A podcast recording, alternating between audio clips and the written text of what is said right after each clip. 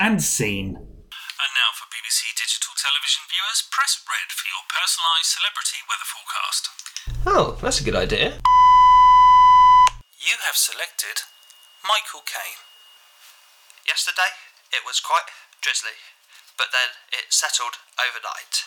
Except for you, James, as you woke up at 3.07 with a brisk and startling erection, as you realised you were having that dream again about your mother and Dennis Waterman. You woke up screaming, not with Minder Mummy on the bar of the Winchester, and you were really, really hot, so you opened a window. But then in the morning, you were cold. You were very bloody cold. It was only 15 degrees. It was only 15 degrees bloody Fahrenheit. So you put on that big jumper. You really should snort the sleeves though.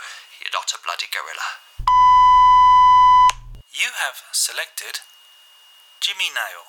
Why, I'm in one in one like eh? like Kevin Keegan, man. You wouldn't with it, You have selected Alan Bennett. Oh, you'd fallen asleep at home. You're in the parlour on the two-seater settee, with your feet resting on the faux leather poufet that you brought on impulse last Michaelmas. You woke up about four. You were clammy because you'd pulled over that blanket. The 60-40 cotton blend your mother got you from a craft fair outside Market Harborough. You shivered a little as you pushed it asunder the room was still a chilly 3.4 degrees. Faggots for supper, you thought, as you flicked on Antique's road trip, and emailed your boss, lying about completing that spreadsheet for accounts payable. Your thoughts drifted to the previous evening, when you'd gone for a half a mile at the Workingmen's Club with your two closest compadres, Peter and Dudley. Dudley and Peter.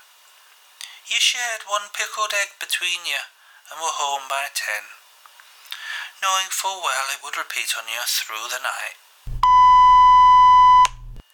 You have selected David Attenborough.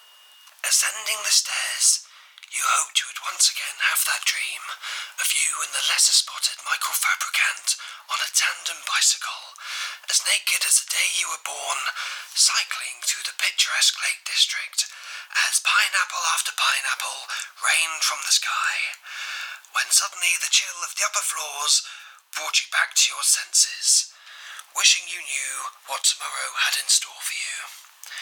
And regarding tomorrow's weather, well, to be honest, nobody really bloody knows. And scene. And before I knew it, it's up to my elbows and shit. Thank you, Malcolm Longshanks from the NFU. And now it's time for Thought of the Day with the Right Reverend Dick Rouge. You'll have heard today about the neighbours from Leamington Spa who have fallen out despite previously enjoying a robust and admirable friendship on the subject of Brexit. Johnny Silversmith vehemently supports the allegedly naive view of the Leave campaign. Russell Luxemburg, meanwhile, strongly believes in the just cause of remaining in a united and stable, prosperous Europe. All came to a head at their annual barbecue when one would serve nothing but grilled garlic bulbs and the other nothing but curly Cumberland sausages. Betty from number 6 wanted a Cumberland sausages with a garlic bulb, whilst Derek from number 8 fancied a garlic bulb and a big juicy Cumberland sausage. Neither Johnny nor Russell could agree how best to satisfy Betty and Derek. Unfortunately, all disintegrated into a violent melee of allium and tightly packed offal, with the barbecue finishing in a state of somewhat disarray. It seems to me the whole Brexit debate brings to mind the story of King Solomon and the disputed baby, where two seemingly sincere people claimed an innocent infant as their own. Wise King Solomon reasoned if he proposed cutting the baby in half, only the true parent would give up their right to half an infant to preserve the whole child. In the current climate, I'm afraid to say I could foresee both May and Corbyn triumphantly holding up half a bloodied baby corpse, claiming victory on tomorrow's front pages. And I'm afraid to say Life really just has got a bit shit, hasn't it? Thank you, Dick. Cockapoos, the sunlit uplands of hypoallergenic pets or a cruelly engineered dangerous crossbreed. Bobby Davro and Professor Joe Mengele, the visiting professor of canine genetics at Oxford. Join us now for the radio car. And scene. Ten years on, from the 29th of the 3rd, 2019, we take some time to reflect on the changes this country has seen since the decision to leave what was previously known as the European Union, now known as the Weimar Republic. We will explore the views from our listeners who remember the time BB, before Brexit, and AB, anno Brexit. First, we reflect on the subject of food. Food. Ooh, a banana. I remember me Auntie Jill. She had a bowl of them often in the centre of the room, and sometimes they'd gone brown. You know, and all us kids used to come in from the alley where we'd been playing, and we used to gather round, all of us like, thinking, oh, can we have one? Can we have one? But she wouldn't let us. They were just for show. Mushy, yellow, Caribbean crap. I prefer an honest potato myself, and if you like, I'll paint it yellow. No Ben mind, and then you'll be bloody happy, won't you? Travel. My father went on an 1830 holiday for a fortnight to Magaluf. Shagaluf, they used to call it back then, mind. Indigenous ladies would serve a whole fishbowl cocktail for only five euros, and you could hire a banana shaped seagoing vessel to traverse the harbour in the afternoon. Oh, they were simpler times. It only used to cost about £400. We had three nights half board in a family room for me, my wife, and my five children in Kidderminster, half board for only £1,200. We were very hungry and we were very cold, but I loved it, and the kids thought it was brilliant. We had one coffee every morning for breakfast between us, with one portion of UHT.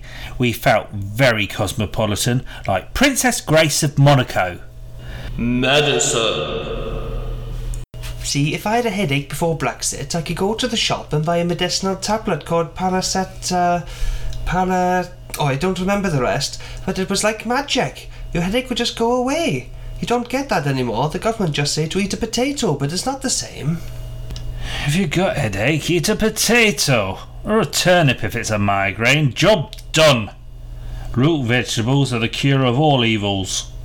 Water. You used to um, you used to turn the top of it with your fingers, and it was um, everyone used to call them taps. They were they were in your home, and uh, like all the water would come falling out the bottom. It was um, you put your hands in it. It was really wet, really wet like.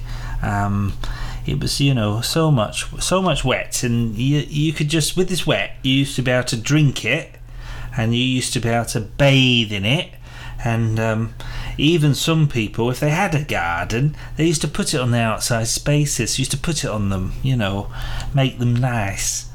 Um, but nowadays, you see, you see what the government core taps, and you turn them if you can turn them, and you just see nothing but, you know, you put your hand, there's nothing but air and dust comes out, air and dust. I bloody love dust, me. I hate that wet stuff. My children have been bathed in dust since the day they were born. Put with water, used to bathe in it and throw it around the bloody garden, making a right mess, making everything soggy.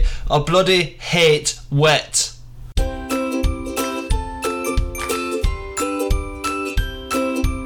Scene.